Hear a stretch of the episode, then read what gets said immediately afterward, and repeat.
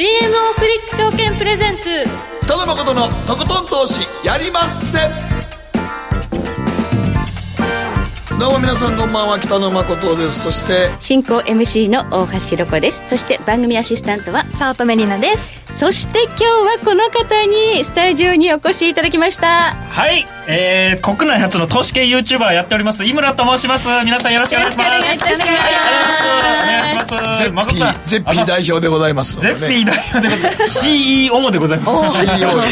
ーオー でしたね。そうでございます、はいはい、実際今 YouTube やってるんですか、はい、もう YouTube 結構ガンガンやらせていただいて、週ごほん配信、はい、生配信いっぽんってことで、すごいな。本当にもう、え、そんなにやってるの？もうやばいですよ。もう下の現場の人からもうすみません、日曜日だけ休ませてくれみたいな声がちょっと出ててブラック企業ですね。いや、やめてください誠さん、やめてください。みんな契約作ってる。ちょっとそれだいぶ今センシティブなやつ、それぶっ込むのちょっとみんな出てってくれ。センシティブ、センシティブ。やめてやめて、ちゃんとやってます。ちゃんとみんな出てってくれ。いやいややめて、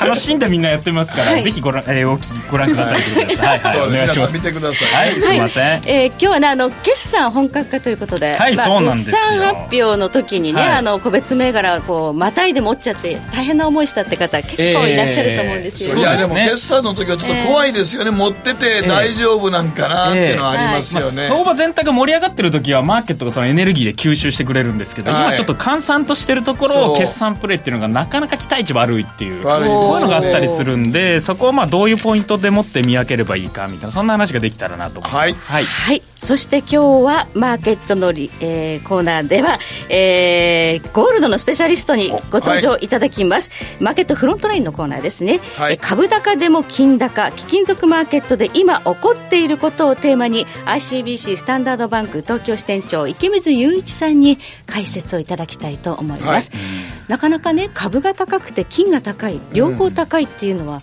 ないんですよね、うん、何が起きているんでしょうかっていうとこですよね。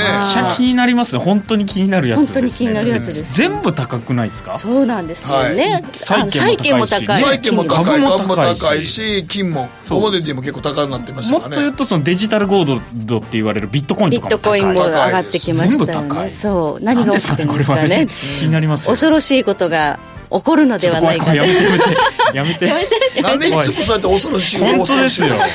だってもうすごい投資してるんだから、こっちそうバブルみたいになってきつつあるわけですからね。そうですね、確かに、はい。まあ、行く末に何が待ち受けているのか、今日は池水さんに何が起こっているのかじっくりと解説いただきますのでご期待ください、はい。えそして今日の投稿テーマ、イエスノー、あなたの周りのはっきりしてほしいこと、はっきりさせたいことを送ってくださいということで、今一番センシティブな話題なんですけれども、はい、そこじゃなくてね、皆さんの身の回りのはっきりしたいなと思っていることを送っていただければ、番組の後半でご紹介をさせていただきます、うん、ということでこの後早速、誠とひろこの週刊気になるニュースからスタートです。北野誠のとことん投資やりまっせ。誠さんより私についてきなさい。わかりました。この番組は良質な金融サービスをもっと使いやすく、もっとリーズナブルに ジーエムオー クリック証券の提供でお送りします。誠とひろこの週刊気になるニュース。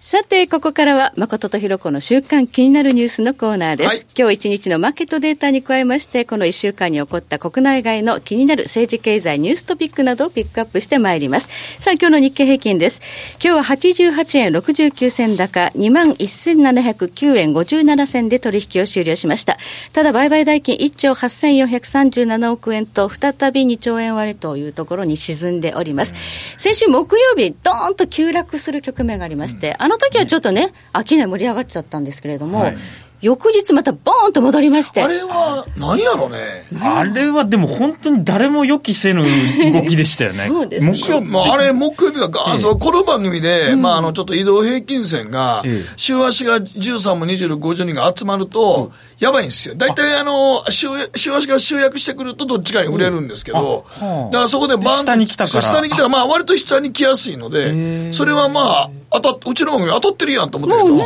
ね、あら珍しく当たったやん珍しくねいちにちで終わっちゃったの。またドンと上がっちゃった、えー、そうで次の日金曜日またガーン戻ったからです、ね、何やあれあれどういう噂かなんかあったんですか。噂はあのドイツ銀行のね日本市場からの撤退とか、うん、あ撤退それ先週言ってましたよね。えー、なんか解約の売りが出ているのではないか噂ですよ。そういう観測があったり、うんうん、じゃあなんで金曜日上がったかっていうと、そうなん、なんか日本だけなんか変な動きじゃなかったですか。そうですよね。そうなんですよ。特にまあドイツ銀行っていうのはアジア部門の株式市場をクローズするということで、うん、でまあ日本株のエクスポージャーがあればそれは手締まわなくちゃいけないという、うんプラスしてなぜ上がったか、ええ、ジーピーアイエフ 年金がですね、ええ、あの今日本株が下がったことで、ええ、ポートフォリオのなんかこうエクスポージャー下がっちゃったので、はいはい、にちょうえん強ぐらいの買い余力が出てきているというニュースがあったんですよ。なるほど、比率を高めるためにそうですそうです、そういう足の長い人たちがロング入れてきた。もしかしたらああいう急落したところで急落したところでいや僕まだ日銀も動いたのかなと急落したからね。でも日銀はでもあの急落の時途中買い入れてなかったような感じだったんで、うん、あれと思ったけどそうか、うん、ジーピーアイエフ か、まあ、全ては噂である、まあ、噂ですけどでも多分でもそうやないと、うん、あの動きあんまりちょっと説明つかないで、うん、ですよね。まあ薄商いだから結構バンバンっていいようにやられちゃってるって感じはあると思うんですけど、うん、あでもちょうどあの木曜日は空売り比率もかなり過去最高になってましたからまあ、翌日の、まあ、翌日戻しで踏まされた人一旦も戻しておこうかみたいなとこあったやと思いますけどね、えーえー、はい、まあ、こんな中で今決算がね盛り上がってきていますので、えー、個別の決算をどのように見ていったらいいのかは、えー、後ほどのコーナーで解説をお願いします、はいはいはい、お話しさせていただきます、はい、えそしてニューヨークダウですが昨日しちがつにじゅうさんにちひゃくななじゅうななドルにじゅうきゅうセント高 にまんななせんさんびゃくよんじゅうきゅうドルじゅうきゅうセントということで再び史上最高値を奪還する勢いでダウ平均も戻し始めましたということなんですよね。羨ましい限りですね本当に。史上最高値ですから ね, ね実はでもに日本の株式市場でも史上最高値というか、まあ、例えばアドバンテストとかがじゅういちねんぶりの高値つけてたりとか、はい、そうなんです。あと東京海上とかこの辺も上場来の高値とか、はい、トヨタとかもまあ 年, 年高今日つけてたりとか、うん今日じゃないです昨日とかですかね、はいうん、つけたり意外になんかあんまり盛り上がってる感じないけどスルスルスルって実は日本の株個別株とかそういう大型のところそうだからあの指数だけ見てるとなんか にまんせんごひゃくえんを中心に動いてるだけやねんけど、えー、まあでも個別はやっぱり強いとこは強いですよね、えー、強いとか強い大型でもそう、はい、特にあの半導体関連戻ってきましたからね。そうなんですよね、うん、半導体ソックス指数ってねフィラデルフィア連銀のね、えー、あれがめちゃくちゃ調子いいんですよ、えー、そう、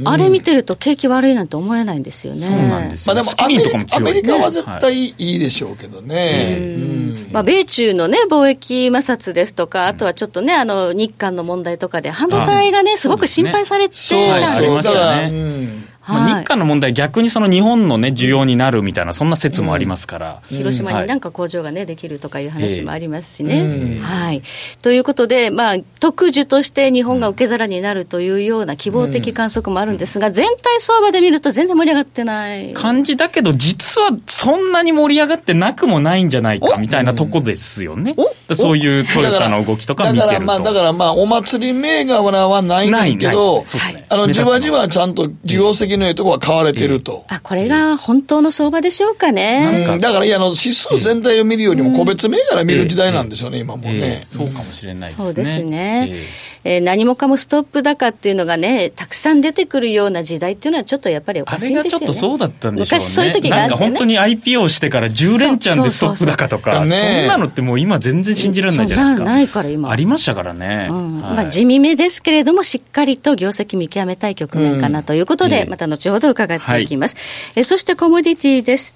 えー、ダブリューティーアイ 原油価格は、えー、くがつもの中心原月が現在ごじゅうななドルごセントで動いております、うんえー、原油価格というのも最近ねあの中東でいろいろタンカーが、ねうん、あの攻撃されたり行方不明になったり拿捕されたり、うん、ある割にはあんまり上がらないという特徴が、うん、そうやね普通はああいうのちょっと上がんねんけどね。そうなんです、うんまあ、世界の需給という意味では決して、まあ、タイト感がないということでしょうかね、うんね。えそしてゴールドです。今日は後ほどゴールドの専門家である池水雄一さんにお話を伺うんですが、現在え中心現月はせんよんひゃくにじゅうななドルじゅっセントで取引を終了しております。せんよんひゃくドルの大台に乗せてしっかりと推移ということで、ここからの先行き後ほど詳しく解説していきます。ではここでりなちゃん、このいっしゅうかん気になったニューストピックお願いします。はい、えー、今週はですね、吉本騒動、テレビ局、政府などに与える影響というニュースなんですが、出たこれは今でもまああのー、今のところ何何が最初原因なのかよくもう分からなくなってて、論点が要はなんかいわゆる反社会勢力との付き合いを言われて、はい、そこでなんかちょっと、まあ、あの宮迫君とね論文の亮君の会見が来て、はい、そこでだんだん社長批判になって今の、うん、吉本のなんか内部構想の話になってて、なんか派閥派閥とか争いになったけど、でも実際株価としてはあの在阪ご局と在京ご局が吉本の株持ってるからってあの発言がテレビで流されて、あれあの土曜日の記者会見の時はテレビ流してなかったんですけど、日曜日ぐらいから普通にネットとかで流れ出して、あれで月曜日からちょっとあの既存のテレビ局の株が下がってますね、やっぱり。はい、テレビ局の株が売られているという現状、うん、必ずしも関係がないとは言えないのではないか。いや、もうあれは言えないでしょう、やっぱり。そうでしょうね。そうでしょうね。相場を見てるかもしれないですよね。はい、それもね。その他に気になる、ねえー、動きとしては、もうテレビの時代からもしかしたらインターネットへ、えー、ということなんでしょうか。ユーチューバーが集まる事務所がありましたね。そうなんですよね。はい、まあ、そのゼッピーもそうですけど、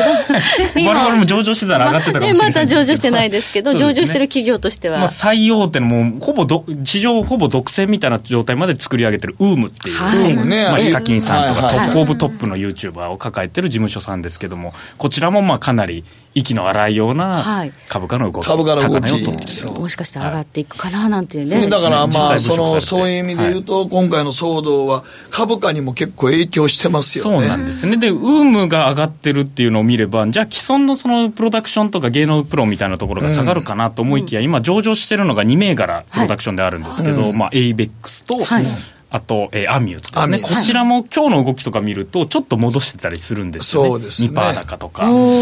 だからこれでテレビ局と吉本の関係からいくと、えー、ちょっと吉本のタレントの需要が減って、えー、そっち動くんじゃねえかとかいう思惑で株価も動いてるってこと、えー、そうなんですね。逆にそ吉本の仕事減ってそっちに流れるみたいな。うわ、はい、投資家が考えることは早いですね。面白いですよね。こういうのもあるんでしょうね、多分ね、はいはい、だ必ずしも、えーえー、株式市場に無関係ではないニュースということで、これまだまだ大きそうですね。いや、まだなんかでもこの後どういう展開があってどうなるのか全くわからないので、だって今だからそれでなんかもう、まあ、いろんなことがいろんな芸人さんがいろんなことを言ってるじゃないですか。松本さんもそうやし、ね、まああのだから皆さんいろんなこと言ってるので、これが最終的にまあ吉本内部の争いなんですけど、いつの間にか闇営業とか言っちゃったし、何がどうなんかなと。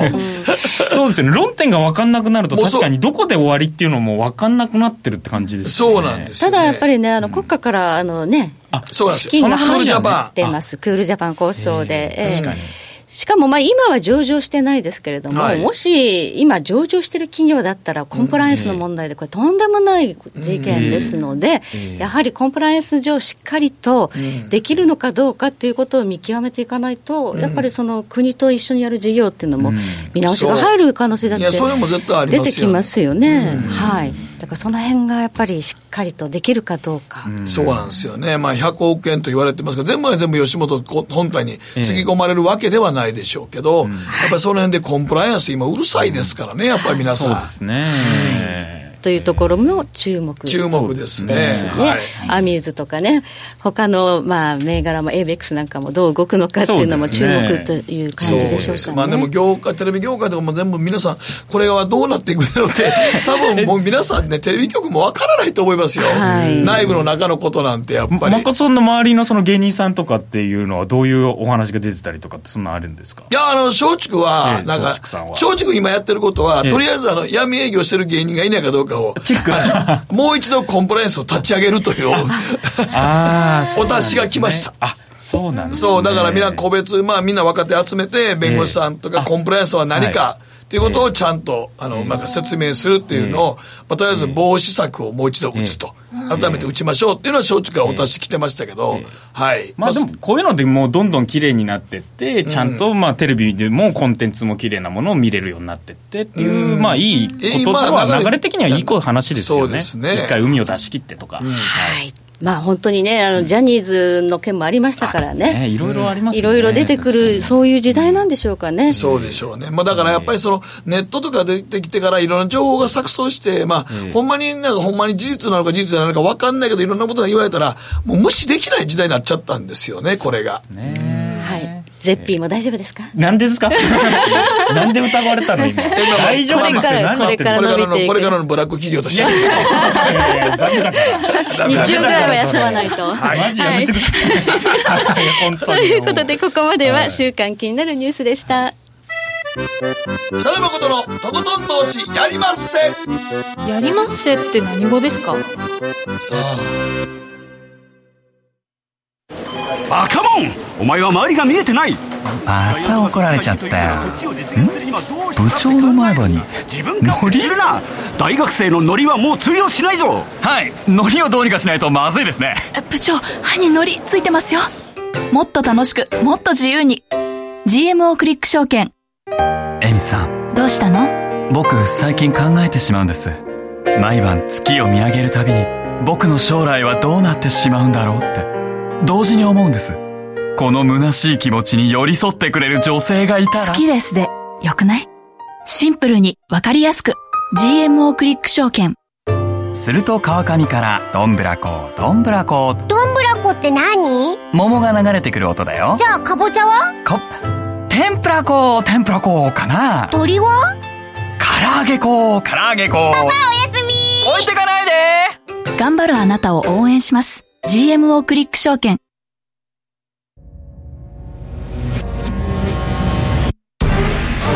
北野誠のとことん投資やりまっせ。誠さんより私についてきなさい。わかりました。さてここからはマーケットフロントラインです。今日はゴールドのスペシャリストにお越しいただきました。 アイシービーシー スタンダードバンク東京支店長池水雄一さんです。よろしくお願いいたします。はい、こんばんは。本当にあの眠たそうですけどいやいやいやいやいやこの時間に今日朝方の私がこの時間にこんなことやるなんてもう想像もしませんでした。大体いつもさんじまえに起きておられるってことなんです。さんじまえに起きる方がね。いやだからもうそこで起きてニューヨークのこと調べとかないとね。いやいや走るだけです走る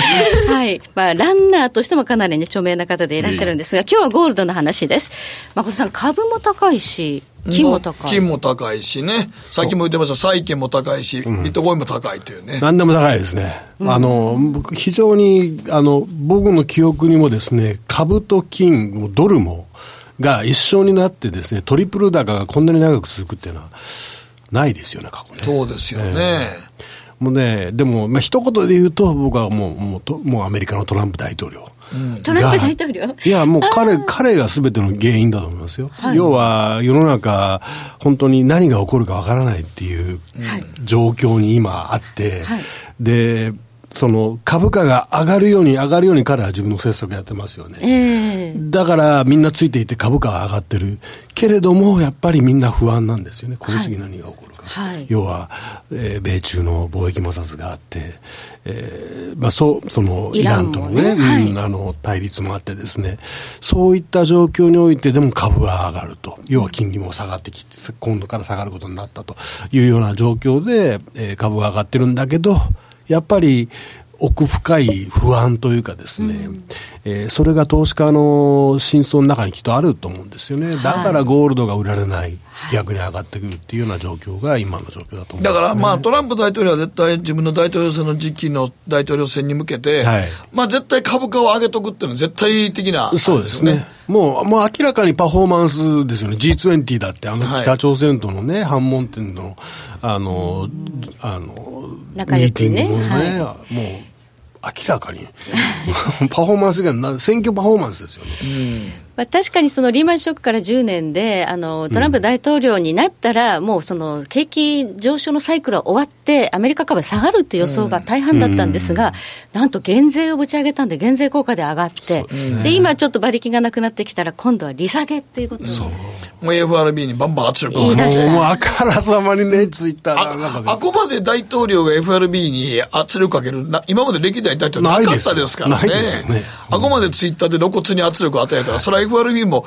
えざるを得ないですからね、うん、そうですね、ね、はい、年初来は利上げ歌が利下げになってるわけですから、もう、そうですね、だから キューイースリー が終わってきゅうかいじゅっかい利上げしてきて、でまあ来週の エフオーエムシー で ゼロてんにご か ゼロてんごパーセント 下げるっていうのはもうマーケット織り込み済みですからね、はい、でそうするとやっぱり今までこうずっと上がってきたものが下がるっていう要は大きな転換点になってて、でゴールドにとってはやっぱりそのこれまで キューイースリー 終わってからずっと売られてきたのは要は金利が上がってきたからっていう背景があったんですが、それがなくなるっていうのはやっぱり大きいですよね、うんうん、ゴールドっていうのは基本的にはね、あの金利がつかないアセットって言われて、はい、金利が上がっていく時代には あの、あんまり注目されないということで売られるんですが、うん、今度はそのデメリットが薄れていくってことになりますね。そう、そういうことですね、まあ、それ一番そのまあファンダメンタルズとしてゴールドにとっては非常にプラスですよね、うん、あとはやっぱりあの今回の特別なその背景としてはやっぱり中央銀行がですね、はい、相当買ってる、うん、でにせんじゅうはちねんはやっぱりろっぴゃくごじゅっトンぐらい買ったんですけれども、うん、これって過去さんじゅうねんで最大の買いなんですね。おそれだけの買いがやっぱり市場にこう存在してる。あの一番買ってるのはロシア、うん、その次買ってるのは中国、はい、要はアメリカの、まあ、ある意味今今時使わない言葉ですけど仮想敵国がですね、うん、はい、そのアメリカのドルを最もたくさん持ってたんですけれども、はい、やっぱりそのロシアの場合は経済制裁、経済制裁を受けてますからね。で中国の場合はもう、えー、要は貿易戦争をやってるというところの相手の国の通貨をね、自分のところ自分の資産の一番大きな部分として持ってて、それでいいのかっていうのは確かに思うと思うんですよね。ロシアなんかもそれはっきりしててごねんぐらい前から、はい、えー、ドルドル債米国債を、ね、減らしていくと出ますね。でゴールドを増やすよっていうことを宣言して。もう確かにあの持ってる資産の中のゴールドの占める割合がですね にパーセント ぐらいから、うん、今や にじゅっパーセント 近くまですごいな上げてます。ロシアずっと買ってるんですね。そうですね、まあ、買ってると言いますかね、ロシアも中国もですねすごく大きな参勤国なんです、ね、ああそうかそうか、中国が世界一なんですけど今は、うん、でロシアは多分にばんめかさんばんめなんですけれども、はい、要は彼らは自分の国で作った金をもう買い上げてるんですね、うん、だから別に市場に出ていって国際市場から買い上げてるってわけじゃないんですけど、うん、まあでももう彼らが買う分国際市場に出てくる金は減るわけです、はいはい、まあ、そういった意味では金にとってはポジティブな、はい、ちょうどじゅうごページに中央銀行のゴールド保有高という一覧があるんですが、うん、まあ、中央銀行っていうのはまあ世界各国にあります。であの資産持ってるわけですね。米国債にしていたり、ね、ドル持ってたり円持ってたり、まあ、外貨準備高っていう名前で呼ばれてますよね、はいはい、その中でのゴールドの比率がまあ増えてきているということですね、うん、そうですね。今ロシアとか中国とか、はい、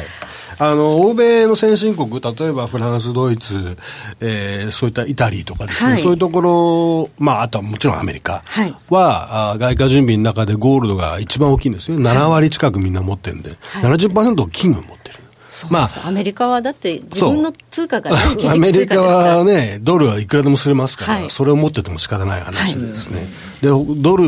の信用以下のもの通貨しかないから、はい、他の通貨持っててもあんまり意味ないです、うん、やっぱりゴールドを持ってるのが普通なんですよね、うん、で面白いのはやっぱり欧米ドイツイタリアフランスっていったところは、はい、ドルよりもやっぱり金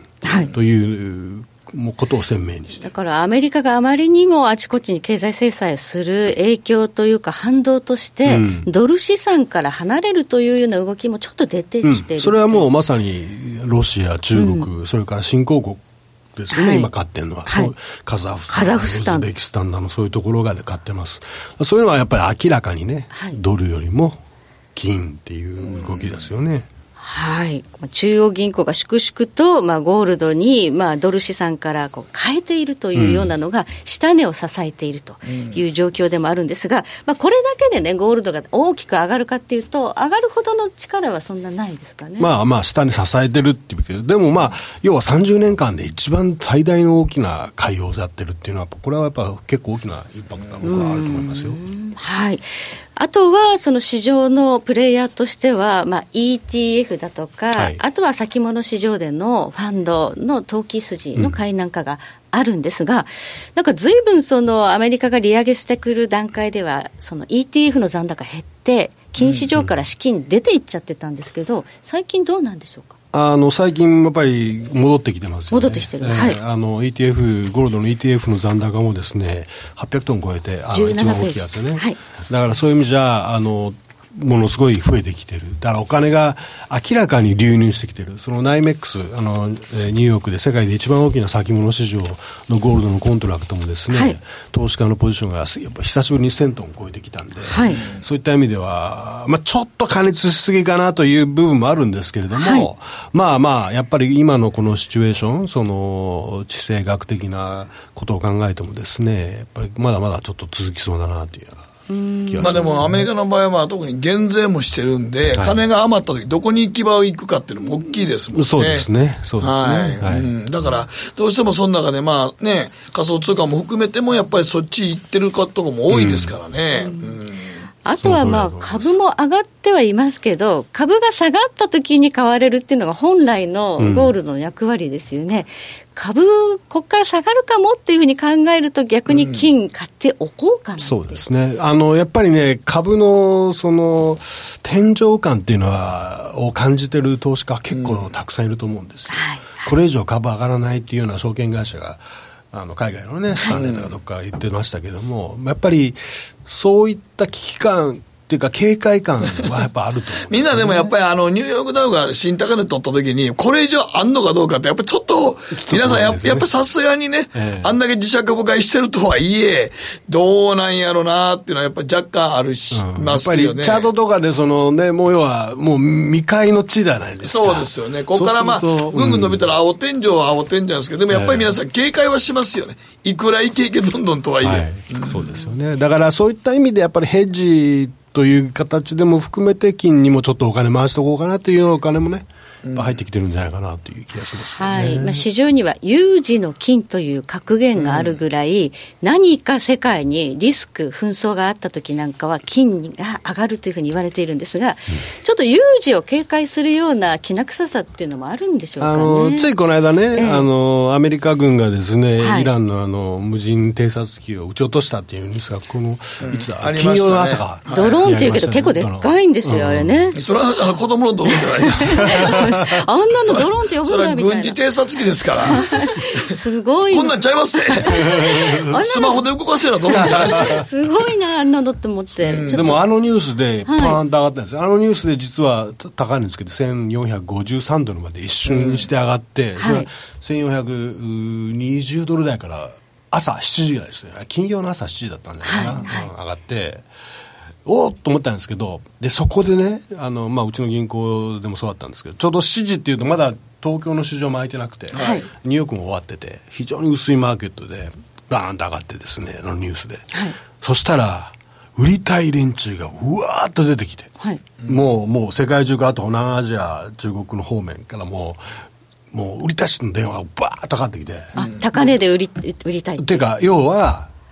あのもうここ何年も僕らなんか言ってるんですけど、有事で金が上がったらそこは売りだって言ってる一瞬なんですね。あ、だし、はい、これまでの歴史もね、その有事の金っていうと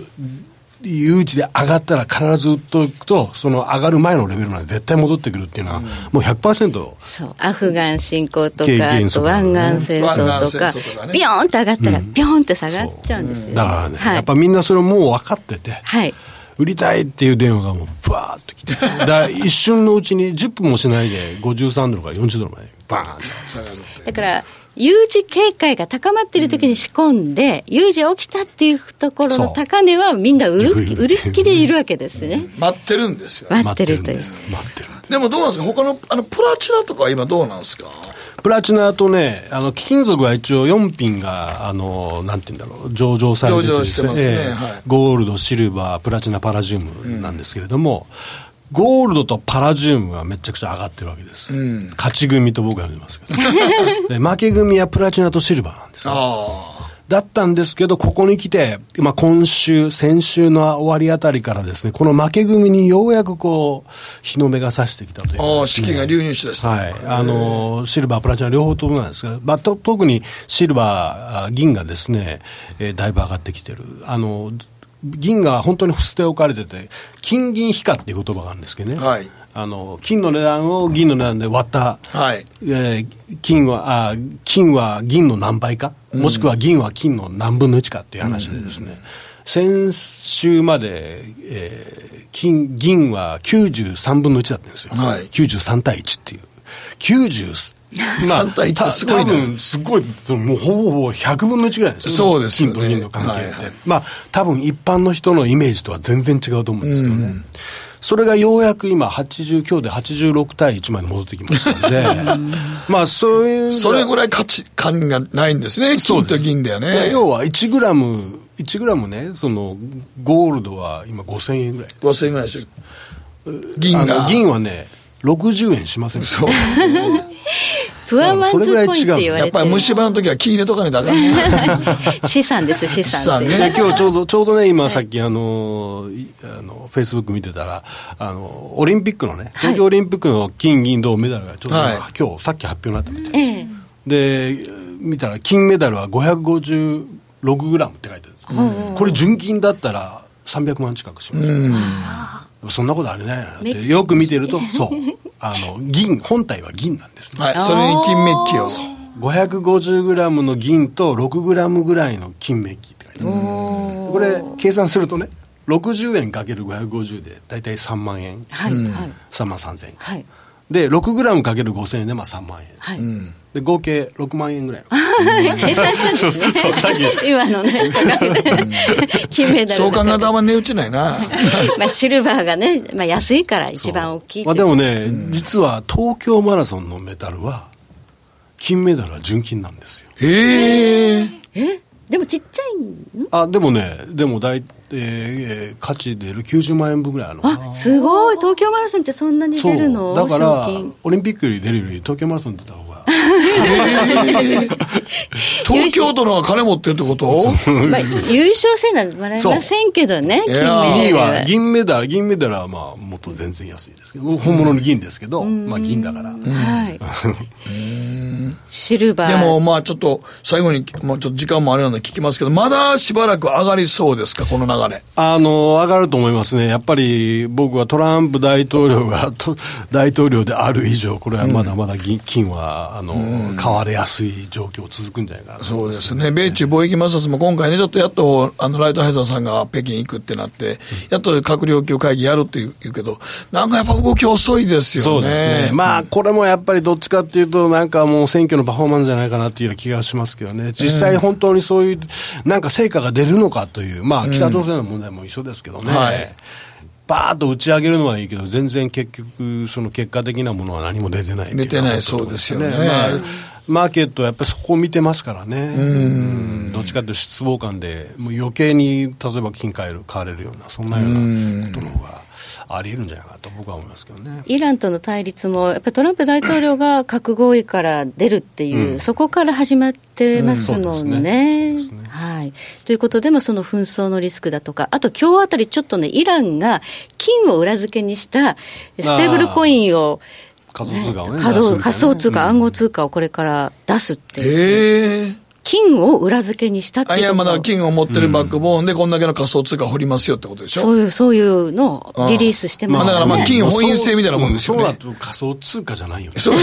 それ金本位制ですよね。歴史上に出てくる。はい。はい。でもそれを発表したのがやはりイランだっていうのがね、やっぱりちょっとアメリカと対立軸で、ちょっとドルじゃないものを何かこう自分たちで作り上げていこうっていう動きなのかなっていう。いや、もうドル使えませんからね、彼はね。そうですね。経済制裁を受けてるから。そう。イランからの原油ね、買えなくなってますしね、皆さんね、はい、ということで、トランプ大統領の政権が続く流れの中では金は高いと。思いますよ。あの、まあ、やっぱりその金融緩和の動きになってますからね、余計に金高には拍車がかかるんじゃないかなと思いますけどね。だから来週はちょっと見ものですよね。これ れいてんにご だったら折り込み済みだけど れいてんご やったら結構金上がるんじゃないかなと。しちがつさんじゅういちにち エフオーエムシー ということで、利下げ幅がね今焦点になってますけど、どっちになるかということでまずその日大きく動くけれども、利下げしなかったら俺金下がると思うサプライズになっちゃう、まあ、ちょっとさすがにでもするでしょう ね, ね今回しなかったらちょっとバウンドがまた信用を失いそうなのでね、はい、はい、ということで今日は金のスペシャリスト池水雄一さんにお話伺いました。ありがとうございました。北野誠のとことん投資やりません。ジーエムオー クリック証券の シーエフディー では日本にひゃくにじゅうごや米国さんじゅうなど世界各国の主要な株価指数、原油や金などの商品、レバレッジ イーティーエフ、リート イーティーエフ、外国株など世界中の金融資産を買いからも売りからも手数料無料で手軽に取引することができます。今まで気になっていた世界中のあの指数、あの銘柄、あの商品に投資ができます。パソコンからスマートフォンまで高性能なトレードツールも魅力。シーエフディー も ジーエムオー クリック証券。 ジーエムオー クリック証券株式会社は関東財務局長金商第ななじゅうなな号の金融商品取引業者です。当社取扱いの金融商品のお取引にあたっては価格変動などの理由により投資元本を超える損失が発生することがあります。お取引をする際は当社のホームページや契約締結前交付書面にて手数料などの諸経費及びリスクについて十分ご確認ください。北野誠のとことん投資やりません。誠さんより私についてきなさい。わかりました。マーケットのリアルということで、改めまして井村俊哉さん、よろしくお願いします。はい、どうもよろしくお願いします。井村です。お願いします。今日はどういう話をするの、はい、今日はまあ今これからねケクさんが本格化してくるわけじゃないですか、はい、それについて今こういうね換算のマーケットの中でどう戦っていけばいいかみたいな、そういう話をしたいと思ってます。はい、はい、まあ決算プレーなんていうのね、今日はちょっとでもね面白いこれあの高視聴率銘柄、はい、そうなんですよ。はい、まあ、どういうことどういう意味、はい、まあ、高視聴率銘柄に気をつけろみたいな、そういうことなんですけれども、どういう意味、まあ、この高視聴率銘柄何かっていうと、うんうん、はい、まあ、結構、えー、イメージの通りだと思うんですけど、はい、投資家とか、はい、えー、個人の投資家、機関投資家含めて、はい、すごく注目されてる銘柄、みんなからよく見られてる銘柄、えー、そうです、はい、そういう銘柄はちょっと決算通過でいい数字が出ても悪い数字が出てもなかなか苦しいような展開になってるようなところが多いから、注目度が高い高視聴率ということは、ええ、株価ももうそれ織り込まれてる可能性があるってこと。そうですね、ざっくり言うと織り込まれている可能性があって、もう保有してる人が多いような状態になっていて、でまあマーケットが、え決算通過した後にそういう人たちの売りを吸収できればいいんですけど、はい、なかなか吸収できるぐらいのエネルギーがないっていうところなので、はい、今はこういう環境はこの高視聴率銘柄に気をつけろっていう、こんな感じなんですよ、はい。でこの高視聴率を作る視聴率っていうものが、まあ、みっつのポイントでできてるのかなと思ってまして、はい、何でしょうか。いっこめがまあまずやっぱ株価位置ですよね、うん、視聴率の点検って話なんですけど、はい、株価位置で株価がこう高まってくるとみんなやっぱ注目してくると思うんで、うん、はい、株価が高いような高値圏で決算迎えるみたいな、これはもう結構視聴率高いですっていう感じですね。もう期待がこうね、はい、高まって視聴率上がってるみたいな感じ、ね、そうです。視聴率がもうあのチャートが視聴率って感じなんで、はいはい、でにこめがまあ大口の保有みたいな、はい、とこですね。あの業界視聴率みたいな感じで思ってもらって、はい、まあ、機関投資家の大量保有報告みたいなのって出てくると思うんですけど、はい、そういう報告が出てるものってもう機関も結構持っちゃってる状態なんで、どこどこも買ってる、どこどこも何パーセント持ってる、この投資も買ってる、ね、こっちも買ってるっていうのが出てると思うんですけど、で蓋開けて数字がちょっとうんっていう数字が出てしまうと、うん、ものすごい量でバーンと打ってきちゃうんで、これも怖い、まあ、それが、はい、えー、業界の視聴率がふたつめ、はい、で最後は信用の需給を見ましょうって、まあ、個人の視聴率ですね、はい、こちらもやっぱりその個人投資家が信用取引の買いの残高、これどのぐらい積んでるかっていうのがやっぱ大事 で,、うんうんうん、でそこからもう正確にやるとしたら引くことの信用の売り算ですよね、はいはい、だからネットの信用の改ざんを見てもらって、はい、でそれに対して出来高がどのぐらい吸収できるかみたいなところも見るっていう、うんはい、そんな感じですね。パンパンに改ざんがね、はい、膨らんでるような状況だとみんな買っちゃってるんだなって、はい、そうなんですそうなんです。で株価も高くて機関も持ってて、はい、個人も信用で持ってるみたいな、このめちゃくちゃみんなの視聴率高い銘柄っていうのは、はい、決算出てきていい数字出たとしてもちょっと売られちゃうみたいな、いい数字でもダメなんですね、はい、なんですよ、はい、であれはだからやっぱりあの需給ってすごい大事やからね、株価を決めるときに、ね、特に短期はもう需給の勝負になってくるので、はいうん、そういうところ今は特に需給に飽きない薄いもんで支配されがちな相場だからってことですね、うん、逆に言うと、はい、低視聴率銘柄っていうのはいっぱいあるわけですよねいっぱいほとんどが低視聴率なんで、ね、そうですね、だからそういうところで勝負をしてもらうと、はいまあ、低視聴率だから誰も持ってない見てないと、うん、で決算出たのがそんなに悪まあ普通かなみたいになってたら何にも起こんないみたいなあれちょっといいじゃんっていうんでちょっとまあみんながバッて目が集まるんで株価が意外に上がっちゃうとか、うそういうのもあったりするんで、はい、期待値みたいな考え方でいくと、はい、そうだから高よりは高値圏の銘柄を持ってて決算向かって結構怖いよね、えーえー、そうですね。でどんどんどんどん高く誰かが買ってくれるとかっていう相場だったらそれでどんどん上がってくるんですけど、そう今みたいな時のあれでもう決算出たらもう大量出尽くしって言うて、ねね、来期予想がちょっと悪かったら、えー、かなり売られますからね。だいぶ売られますね。よくても売られちゃうからこれが、ね、嫌なんですよ。そうそう、だからもう一遍決算出る前はやっぱ怖いですよね、えー、やっぱ怖いですね、うん、でも今ちょっとそのその 3, 3からごがつの決算の数字とかってそこそこ出てき、うん、出尽くしているんで、はいはいまあ、前哨戦が終わってるような状態なんで、はい、改めてそれを振り返ってもらうと、はい、この四六の決算どうなっていくかっていうのがなんとなく見えるかなっていうところで、はいうん、具体的な銘柄とか挙げていきますと、はい、例えばロゼッタとかが、はい、あのまあごご存知ですかね、翻訳でね、翻訳のね エーアイ 翻訳っていうので、はいはいはい、これはもうあの機関の人も注目するし個人投資家も大好きみたいなで、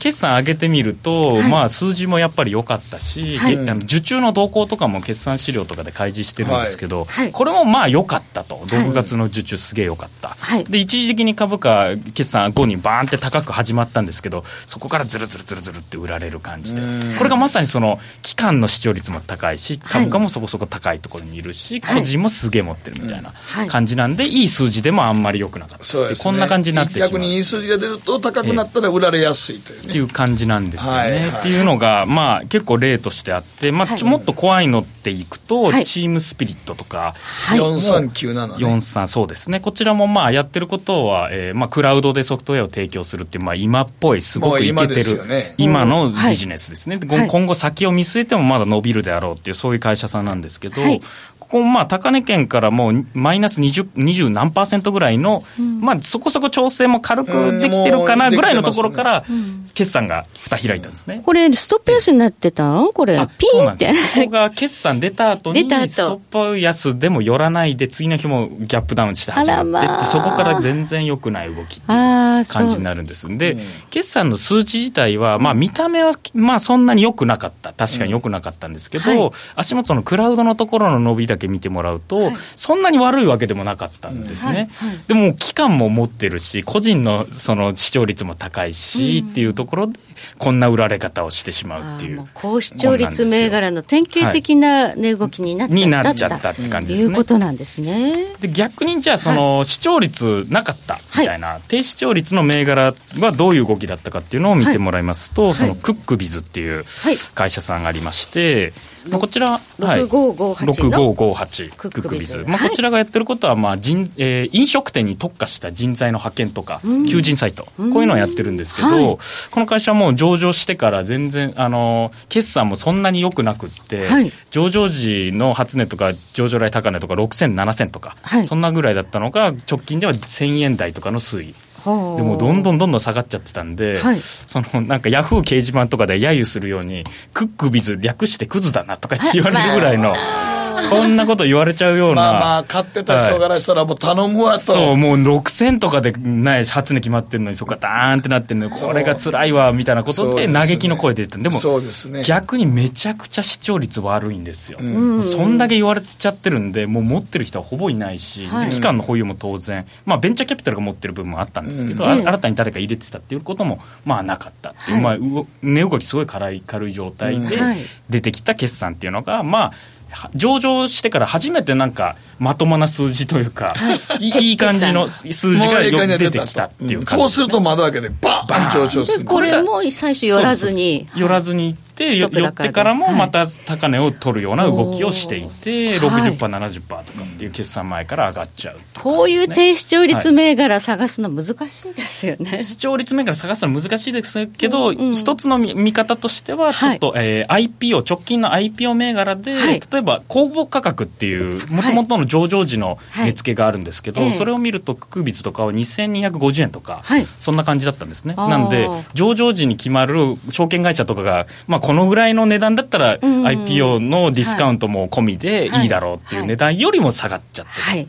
で企業途中せんよんひゃくえん割ってるぐらいですからね、そんなぐらいまでいってたんで公募割れまで売り込まれて売り込まれてずるずるずるずるだ出来高もないし誰も買わないしみたいな感じ、はいはい、まあこういうのを見てもらうと多分何個か転がってたりするんですね。で実際決算を賞をまあつぶさに見てもらうと、はい、まあ、あトップラインである売上高とかは堅調に伸びてたりはしてたんで、うん、まあ、中身のビジネスモデル自体が否定されてるわけではなくて、今その前進する利益を出すためのその組織作りというか、うん、体作りみたいな期間だったからこの低たらくっていうのがちょっと続いてたけど、うん、ようやくその芽が出たみたいな決算がここでバンって出てくると、うん、ようやくこう筋肉質になってきたかなということで攻めていくような、はい、っていうのもまあそんなに超絶決算みたいな感じでもなかったんですね、うん、はい。でも多分でもその今の業態の話聞くと、はいはい、それはめちゃくちゃいい決算ではないと思うわ。そうそう、業態的に言うとまだうっひょー、だからよっぽどロゼッタとのかの方が、はい、うっひょーみたいな感じなんですよ、はい、でもここに株式投資の難しいところ、はい、そうなんですよ、この奥深いね。そうやね、これだからやっぱりこの低いところの銘柄で注目されてるやつは上がりやすいけど、えーえー、みんな持ったやつやっぱどうしても売られちゃうの、ね、そうなんですね。これがでも商い全体盛り上がってたらロゼッタとかも全然みんなの新しいマネーがどんどん入ってくるで上にっていうのがあるんですけど、今はまだやっぱそういう環境ではないっていう感じなので、そうですね、日本株の注目度っていうのは世界的に低いですからね。そうなんで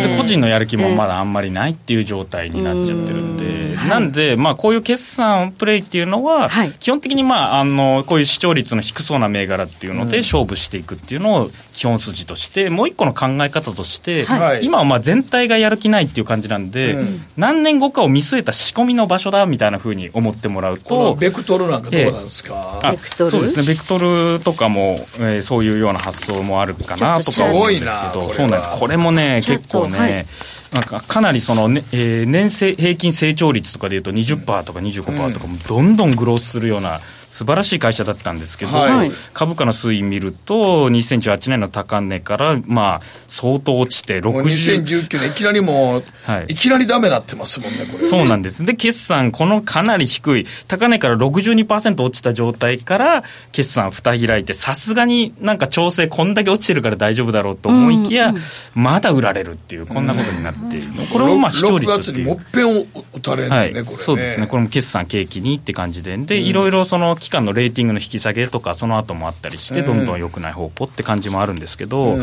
まあ、ベクトルがどうかっていうのと、あとまた今株価水準的には結構低い位置にいるような成長株っていうのは結構転がってるような状態で、うん、まあ、ベクトルはあの本業のところが今後どうなるかっていうのはもう一個考えなきゃいけないなっていうところはあるんですけど、どういう会社なんですか？ ピーアール の会社さんですね、はいはい、ピーアール のコンサルみたいなのを主軸にして、うん、で自分たちのグループ会社を上場させるとかそういう戦略もあったりして、まあ、うん、子会社に ピーアール タイムズとかそういうのも上場させたりとか、はい、そういうのを戦略的にコンサル、戦略コンサルみたいなことの言葉を作ってやってるような会社さんなんですけど、はい、数字はすごくいいんですけど、はい、っていうところはありますね、はい、視聴率のせいでこんな動きになっちゃった。そうですね、期間の保有もあったり、あと信用ですね、はい、個人の買いがこんだけずるずる下がっていくうちに、はいはい、まあ、それでもベクトルの成長を今までのを考えるとどんどん買っとこう買っとこう買っとこうってなっちゃって、みんなもうパンパンっていう感じですね。貝が海産が多すぎてね。そうですね、そういう状態になってますね、はい、でも仕込み場っていうふうに考えるとしたら、まあ、ベクトルはまあもう一回成長に軌道に、まあ、販管費が大きくなりすぎてるんで、うん、利益が本当にこのままいって出るのかっていうのが考えなきゃいけないポイントなんですけど、うん、他にもこのぐらい調整がいけてるものとして、まあえー、ユーザーベースであったり、うん、マネーフォワードであったり、うん、こういうのもまあ相当高値まで買われるときはみんなからすげえ注目されてっていう感じなんですけど、はい、今逆に、えー、すごい低いところの株価の、まあ、美味しそうな位置まで来てはいるということですね、まあ、ビジネスモデルとしてちょっと分かりやすいのとね、あの新しいところにね、えー、あのあるの で, で、ねはいまあ、ちょっと高視聴率だったのかなということでしょうかね。でもこのよんさんきゅうのチームズピットなんか、はい、これこんだけ窓を開けたら、ええ、普通で考えたら窓をまた埋めに行くんですけどね、ある程度時間を置いたら。そうですね。で、うん、あの成長性自体は、まあ、多少そのビジネスモデル上どだんだん鈍化していくっていうのは仕方ないところなんで、仕方ないですよね、ストックビジネスなんで、うん、積み上げるのがちょっとずつ率が減っていく、率が減っていくので、まあ、他にも同じような同業他社出てきますからね、ええええ、そうですね。あと同じ率を稼ぐのに体が大きくなっていくんで、はい、どんどん乗せるもんが大きくしなきゃいけないんで、これ結構しんどいっていうことで、はいはい、悪くはなっていくんですけど、でも先々考えるとまだ伸びしろがあるっていうところを見ると、うんまあ、こういうチームスピリットとか、さっきちょっとちらっと言ったようなあのマネーフォワードとか、うんえー、ユーザーベースとかも同じようなクラウドの、はいえー、ビジネスをやってますんで、うんえーまあ、今は多分あの視聴率がこの辺の人たちってまた高いんで、はいえー、株価的に簡単に持ち直すかっていうとそれは分からないんですけど、うん、もうちょっとにねんさんねんとか先を見れるようであれば、うんうん、スパンであればそうですそうです、まあ、高値から結構な調整は来てる、うん、来てるので、はいまあ、仕込みっていうところで動いても悪くはないようなところかなっていうのは思いますね、うんはいはい、今まあ決算発表本格化ということなんですが、その決算の数字だけ見ていてももう株価の動きは予想できないということですね。そうですね、うんはい、その需給のところを見るんであれば、最初に言ったそのみっつのポイントで、はい、株価の位置と大口の保有と個人の信用の動向っていう、これをまあ需給のチェックとして見ていただけたらなっていう感じです、うん、そうですね、やはり買われすぎている銘柄というのは、えー、決算が良くてもそこを売り場にしようというね、うん、いやまあ売られます。いい結果が出たらそこのちょっと上がったら売ろうみたいな人がいっぱい出てくる、そうそうなんですよ。株好きな人はよく、えー、もう株は需給に尽きるってよく言いますからね。でまたそのベクトルみたいに売られてる位置でもこれ売られるっていうのもあるんで、はい、信用の動向とかもちゃんと見とかないといけないって感じなんですね。株価位置だけじゃなく、だから決算発表がこ の,、はい、この日だっていうふうにね、それを迎えるときには少なくとも今挙げたさんてんのポイントっていうのは、そうですね、需給を見る上で短期でボラが出る。でももう 2, にねんさんねん持つんじゃいって思ってるんだったら、もうそこはもう決算の数字だけ見てもらって。短期慌てるよ。僕もなんか、はい、決算またいだろうと思ってまた、えー、ええー、バイトええー、決算出てんだけどダメややっぱりやっぱり時給とか、やっぱり時給やなと思うもん、はいはい、ああいう時はそうですね。だから決算またぎの時は必ずこのさんてん注意して、えーはいはい、来週からもういちにちさんびゃくえんよんひゃくえんっていう、ね、出てきますよね。自分の持ってる保有銘柄はちょっと要チェックですよね、はいはいはい、ということでここまで井村俊哉さんに教えていただきました、はい北野誠のとことん投資やりまっせ。やりまっせって何語ですか？さあ、占えましたぞ、あなたの未来。え、どんな？あなたは努力次第で大きな成功を収めます。ただし野菜中心の食事と早寝早起き、適度な運動をして健康。なんだよ、母ちゃんのセリフと一緒じゃん。未来は自分で切り開く。株式 エフエックス は ジーエムオー クリック証券。あらっしゃい、ご注文どうぞ。うーんと大盛りラーメンにトッピングでチャーシュー、コーン、メンマ、海苔、それに味玉、白髪ネギね。あ、バターとワカメも全部のせ一丁。シンプルにわかりやすく、株式 エフエックス は ジーエムオー クリック証券。ねえ先生、好きってじゅっかい言って。それじゅっかいクイズでしょ。いいから。じゃあ好き好き好き好き好き好き好き好き好き好き。僕も先生好き。え？もう。思わず笑みがこぼれる。株式 エフエックス は ジーエムオー クリック証券。さてここからは皆さんからいただいた投稿を紹介していきます。今日の投稿テーマ、イエスなのノーなの、あなたの周りのはっきりしてほしいこと。はい、のりつけさん、えー、はっきりさせたいのは遺産相続の問題です。昨年父が亡くなり母も以前に亡くなっているので残された家や土地、その他預貯金などの資産があるんですが、残された兄と自分は実は母が違うために、ああそうか、えー、もう何かと折り合いが悪く、当然ながら遺産相続で揉めることになってしまいました。父も動脈瘤破裂で突然死だったので、遺書も作成してなかったらしく、遺産をめぐる日々のやり取りにさすがにヘキヘキとしても疲れるやろなこれ。なんか家族で揉めるの嫌ですよね。いやでもまあね、一番辛いでしょうけどねこれ、はい、あとゴールドって結構その、ね、隠し財産にされ、うん、隠しっていうか、まあ、あの無記名ですからね。もちろん相続、あの、ね、ちゃんと買った、まあ、どこでいつ買ったかとかね、えー、買った値段一番大切なんですけど、えー、それをちゃんと記録残しておかないと、えーもうみなし課税されちゃうともうほとんどですよ。そういうことですね。だからひゃくごじゅうまんで買った人が今ごひゃくまんやったらごひゃくまんで買ってんやろって言われるんです。そういうことです。これだからちゃんと買った人がちゃんと書いとかなあかんんですよ。みなし課税です。そうなんですよ。そこ気をつけてくださいね、はい、皆さんね。はい、はい、えー、こちら月丸さんからで、はっきりしてほしいこと、彼氏の転職でしょうか。結婚も考えている相手なのですが、部署移動で今の仕事が気に入らないらしく、会うたびに転職すると口にしていますが、転職先を探すもエージェントの提示する会社にいろいろとランク制をつけてはなかなか決める気配がなく、結婚も含め将来の見通しが立たず、むしろ彼みたいな優柔不断な人はやめておいた方がいいかと思い始めてしまっているので、いい加減はっきり決めてほしいです。なるほど、やめた方がいいんじゃないの。ちょっとはっきり言い過ぎでしょ。結構な人生の大きな出来事をそんなバスッと言いますか、ね、口だけで全然実行できないんだ。いや、ちゃ、ちゃんと将来を真剣に考えてるからこそ就職先っていうのを考えてるんじゃないですか。やめた方がいいんじゃん。なんですか男人ふたりやめさせようみたいな。えでも不安だよね、そういう男子ね。そうなんですよね。はい、続いてはゼッピーだいいっきせいタンタンさんからです。あれあれ代表、これは井村さんのことかな、はい、そうそうです。あのタレントさんです、うちの、はい、タンタンさん、はい、代表、はい、消費税凍結を安倍総理は決断するでしょうか。参院選開票の、えー、とある番組で安倍総理は柔軟に対応する旨の発言があったということなんですがと、えー、なんでここで聞いてくるんですかなんかさエフエックス の取引をもう毎日リアルタイムなんか配信してるような方なんですけど、はい、そうですね、消費税の増税なんかもうないでしょう。もう遅いです。遅いですよね。もうさすがにやらないですと思いますね、はい、これね、えー、消費税増税ってゴールドの世界ではものすごくまた注目なんですよね。 だ, だってくがつ末までに買っといたらね にパーセント 上がるわけやから。そうそうですよね。そういうことです。これワンチャンあると考えていいですか？いやいや、あの も, もちろんだから本当にあの例えばじゅうがつついたちからになるんであれば、ええ、くがつの最終日に買って、そうですよね、翌日売れば、まあ、にパーセント はあのなんていうんだろう、これはでっかいです。でも、まあ、ただただただ、ええ、そのもちろん売りと買いのスプレッドがありますからね、はい、そうなんですよ。だから にパーセント ぐらいとちょっと埋まっちゃうかなと思ったりしますよね。そういうことだし にパーセント も取られないですよね。いやもちろん にパーセント もないんですけど、えー、ただ小売りってスプレッド大きいはちじゅうえんありますからね、えー、でで要は小売りの値段っていうのは、えー、もう、まあ、あれ業者の勝手ですから、いくら決定権は彼らがありますからね。そうそう、こっちに決定権あるわけじゃないからね、購入者側じゃない。だからもし僕が業者だったら、ええ、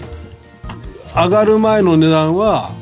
もう上にずらします。高めにしてここが真ん中だとしたらこうしますよ。なるほどね。上がったらこうしますよね。じゃあその上に上がる前の前日に買えばいいんじゃないですか、業者が値段上げる。だあとはやっぱりそのにじゅうよじかんであれよんじゅうはちじかんであれいっしゅうかんであれいっかげつであれ、相場のリスクありますからね。あ、そうで、あ、なるほどね。だから前もって仕込めば仕込むほど価格変動のリスク。そういうことです。それはもうしょうがないです、はい、井村さん、うん、コスパ芸人なんでここね、ここちょっと欲しいですね。これ欲しいですね。まあ、ちょっと延長戦でまたね、あの引き続きお話いただきたいと思います。時計の針はじゅういちじにじゅうななふんになるところです。北野誠のとことん投資やりまっせ。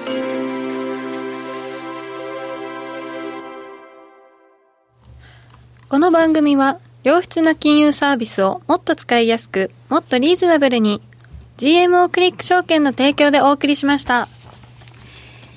さて今週来週の注目スケジュール押さえておきましょう。明日木曜日はヨーロッパ イーシービー の定例理事会があるということで、ひょっとしたら エフオーエムシー に先手を打って、ここでフォワードガイダンスの修正、マイナス金利の深掘りをやるよというようなアナウンスメントが出るかもしれないと